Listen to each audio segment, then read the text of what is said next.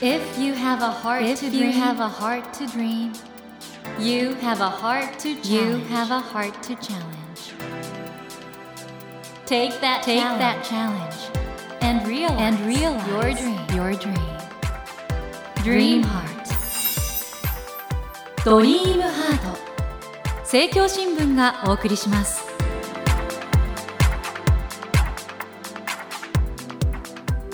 皆さんこんばんは。茂木健一郎です。東京 FM のスタジオから全国38局ネットでお送りしています。ドリームハート。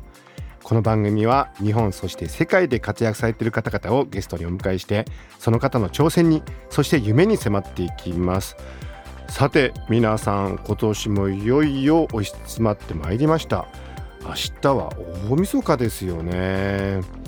まあ、何かと忙しい年末なんですけど今日は皆さんどこで聞いてくださっていますか？まあ、お家でねっていう方もいらっしゃるでしょうしひょっとしたら里帰りしている。あるいは里帰りする途中だよっていう方もいらっしゃるかと思います。いつも聞いてくださってありがとうございます。今夜のドリームハートなんですが内容を変更いたしましてリスナーの皆さんからリクエストが多かったこちらの企画やっちゃいます。題して茂木健一郎のお悩み相談室。ということでですねこのドリームハートには毎週リスナーの皆様からたくさんのメッセージをいいてるんですね。いつも本当にありがとうございます。リスナーの皆様からのメッセージがね私たち番組の支えになってるんですけどもえ今夜はですね番組に寄せられましたお悩みやご質問に私茂木が一つ一つお答えしていきたいと思います。まあね1年を締めくくって今年はこうだったなとか来年はねこういうことしたいなって思うそういうねドリームハートな年末だと思いますので、え今日このねお悩み相談室をお聞きになっていただいてご自身のね人生についてもちょっと振り返るきっかけにしていただけたら嬉しいなと思います。今夜も最後までどうぞお付き合いください。ドリームハート。ではまずこちらのメッセージから岩手県にお住まいのラジオネーム熊太郎さんです。いつも楽しく聞いています私は本が好きで本屋さんに行くのが好きなんですが茂木さんはいかがですか？また本を選ぶときに参考にしていることがあったら教えてください。はい。僕も本屋さん大好きです。ただねこれよく報じられてますけどだんだん本屋さんの数も減ってきちゃってでもその中でね熊太郎さんもそうですし僕もそうですけど本屋さん好きの方もいらっしゃるしそれからユニークな本屋さんもね増えてきてますよね。そんな中で僕なぜ本屋さんが好きなのかというとですね脳科学的に言うとセレンディピティ偶然の幸運の出会いがあるからなんですね今もちろんネットでも本電子書籍買ったりできるんですがその時はどうしてもですね自分が買いたいものをクリックして買うというまあこれ便利なんですけれどもその時に偶然の出会いってのはあんまりないんですよね。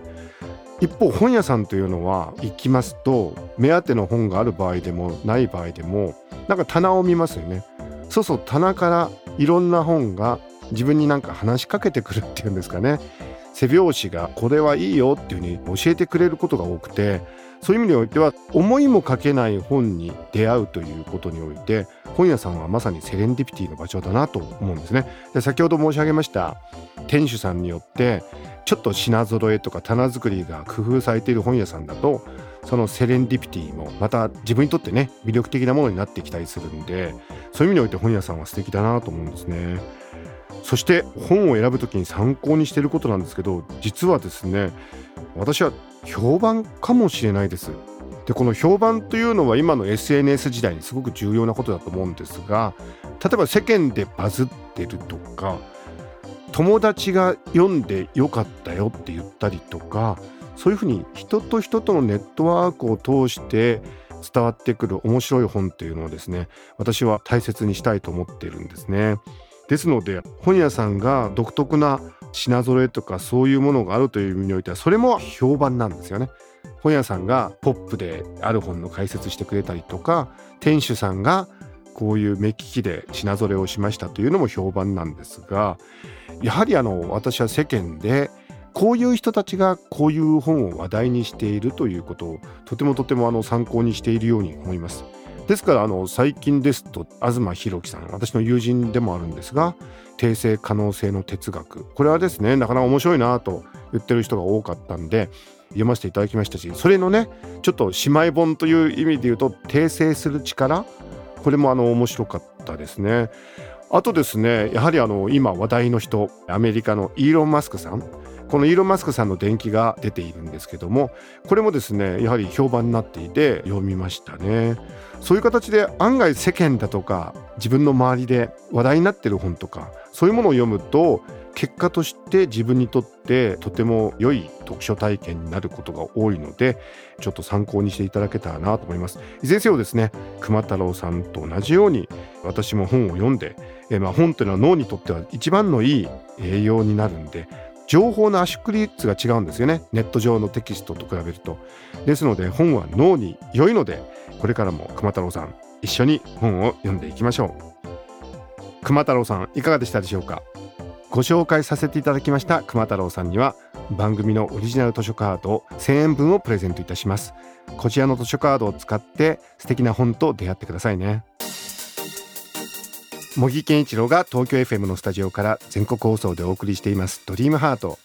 今夜は番組に寄せられましたリスナーの皆様からのメールにお答えしております。続きまして埼玉県にお住まいのラジオネームたかちゃんさんからです。茂木さんこんばんは。私は最近チョコザップに入会したのですが入会したことで半分満足してしまいあまり足を運んでいません。何か行く気を起こすアドバイスをお願いできますでしょうか？これはよく聞く話だしいわゆるスポーツジムこのチョコザップはね24時間通えるちょこっと運動ができるジムということですけれどもという私もですね実はあの以前研究所の近くのジムに入ったんですが5年ぐらい行かなかったことがあるんで僕すごく分かりますあの言いたいこと。でねなんでこういうことになっちゃうのかというと脳の報酬構造ということと関係が実はしているんですね。で脳の中には何かをすると嬉しくてドーパミンっていう物質が出るんですけどその行動が強化されるんですね。でもちろんそのジムに行って体を鍛えたらスリムな体になるとか体力がつくとかそういう嬉しいことがあってその嬉しいことがあるともっとジムに行って運動しようって思えると思うんですけど困ったことにジムに入るということで満足しちゃうっていうその報酬構造としてですねドーパミンが出ちゃうということもあるんです。だからある意味ではタカちゃんさんはジムに入って満足しちゃったんですよ。でこういうことってあるよね、えー、僕も5年間ジム行かなかった時はある意味ではそうかもしれなかったです。あの入ったからまあ満足したなみたいな。入るまでの自分が偉かったみたいなね。でもそれだともちろん体を鍛えることにならないんでですからその嬉しさというものを体を実際に鍛えてスリムになったり体の調子が良くなるというその嬉しさになんとか転換していかなくてはいけないわけなんです。え運動をするとまあなんか気持ちが良くなるし体も良くなって嬉しいというこの回路ができるとですね逆にそのドーパミンが出ないとなんとなく物足りない何かをやり抜いてない気がする何か忘れてるという感じが生まれるわけです。なので、まあ、僕は今ランニングについては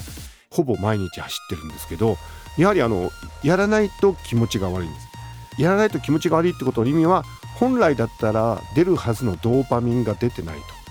物足りないと。何か忘れてる。気持ちが悪いという感じになるんですね。ですのでまずタカちゃんさん騙されたと思って頑張ってみませんか？あとこれはあのベストエフォートということでいいんですね。毎日毎日続けないといけないってなるとこれまたね一日でも休んじゃうとああダメだって思っちゃうんでできる時に行けばいいんですよ。だから今の一番いい実感かもしれません。休んじゃってサボっちゃってるんで。今行ってみてじゃあ次はじゃあ3日後に行ってじゃあ次はちょっと1週間空いちゃったんだけどその2日後に行ったみたいな感じでベストエフォートでやっていただくと次第にこのドーパミンの回路が活性化してやらないと気持ちが悪いというそういう習慣化ができるようになるのかなと思います。えー、僕は実は今ジムは行ってないんですけど腕立て伏せと腹筋はほぼ毎日やっていますよ。一緒に頑張りませんか？ご紹介させていただきましたたかちゃんさんには番組のオリジナル図書カード1000円分をプレゼントいたします。楽しみに待っていてくださいね。茂木健一郎が東京 FM のスタジオから全国放送でお送りしています。ドリームハート。引き続き番組に寄せられましたリスナーの皆様からのお悩みやご質問にお答えしていきます。では続きましてラジオネームモンステラさんからのメッセージです。茂木さんこんにちは。職場のことで相談させてください。私は6人グループで働いているのですがそのうちの2人がもう10年以上喧嘩をしています。8年ほど前に私が入った頃はいつか皆が和解できることを願い信頼関係を築こうと試みましたが今は派閥ができてしまいグループはすっかり分かれてしまいました。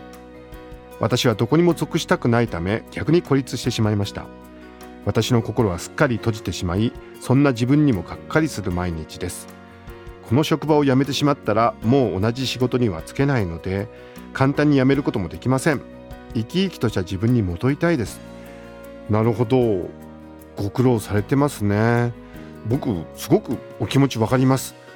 嫌ですよね。グループに分かれてなんかどっちかに入れとかいうのは嫌だからモンステラさんの気持ち僕はすごくわかります。でね僕はねこういうことについてはやっぱり現状を受け入れるという脳の持ってる素晴らしい可能性についていつも考えるんですね。あの理想としては職場のグループが喧嘩もしなくてみんなが仲良くできたらいいじゃないですかでもねそうなると何か問題があるんじゃないかそれを解決したら仲良くなるんじゃないかとか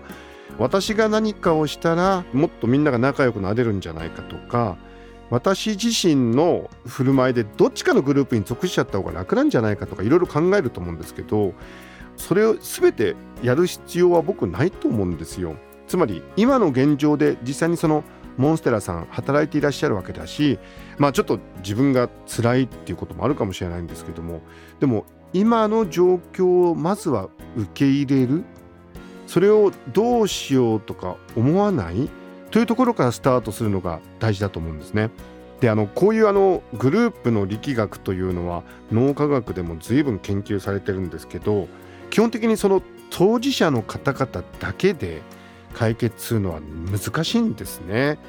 なのでそのような時には職場外のコミュニティとかそういうことを活用されるだから職場は職場でも働いてでその外で趣味のサークルとかお友達との会合とかそういうところに行ってモンステラさんのもっとね開放的で生き生きとした自分をうまく出せればいいと思いますしそれからその職場そのものですけども例えば今のグループの状況を上司や同僚の方などに相談するだとか何かの時にお客さんが来たらそのお客さんとのやり取りを通して仲間の心が解きほぐれていくとかその6人グループ以外の人のメーターとか力を借りることで徐々にそのグループ変わっていくのかなと思うんですね。で僕あの一つ思うのは人間関係ってずっと続くように思うけど何かの理由で変わることもあるんですよね。転勤があったりとかどなたかが引っ越しされたりとかですねあるいはいろんなライフイベントありますよね。そういうことを通してあのずっと今の状態が続くわけではないと思うので是非ね文面からも伝わってくるモンステラさんの素晴らしいお人柄を大切にしつつ今の状況を受け入れること確かにいい状況ではないんだけれども世の中を見るともっと最悪の状況もあるわけじゃないですか。ですから受け入れてその中で自分の働き方とか心の持ちようを自ら整えていく、まあ、これあの脳科学の世界でいうとマインドフルネスっていう考え方につながっていくんですが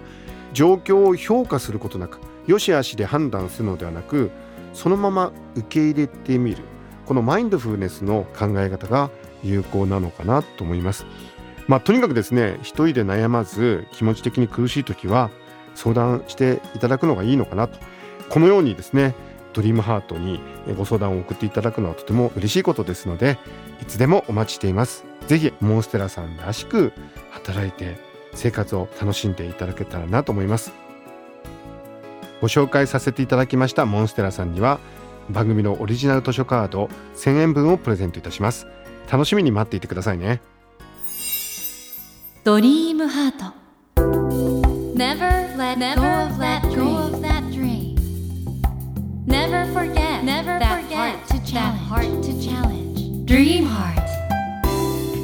茂木健一郎が東京 FM のスタジオから全国38局ネットでお送りしてきましたドリームハート。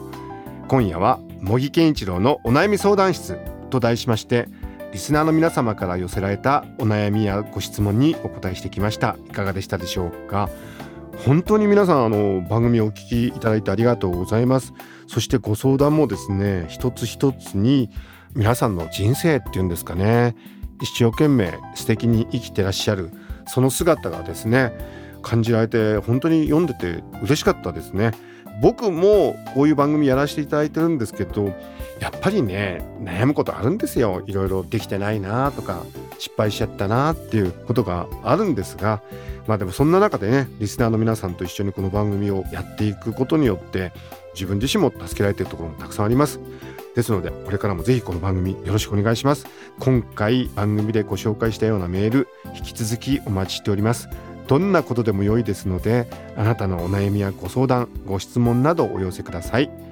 またですねすべてのメールにお答えできなかったんですが音声アプリオーディで配信中の茂木健一郎のポジティブ脳教室でもお答えさせていただいております。ぜひ聞いてみてくださいね。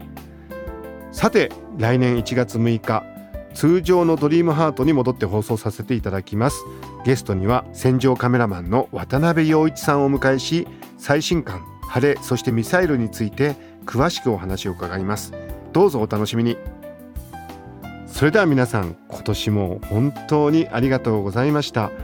来年も土曜の夜10時にお会いしましょう。良いお年をお迎えください。ドリームハートお相手は茂木健一郎でした。ドリームハート。政教新聞がお送りしました。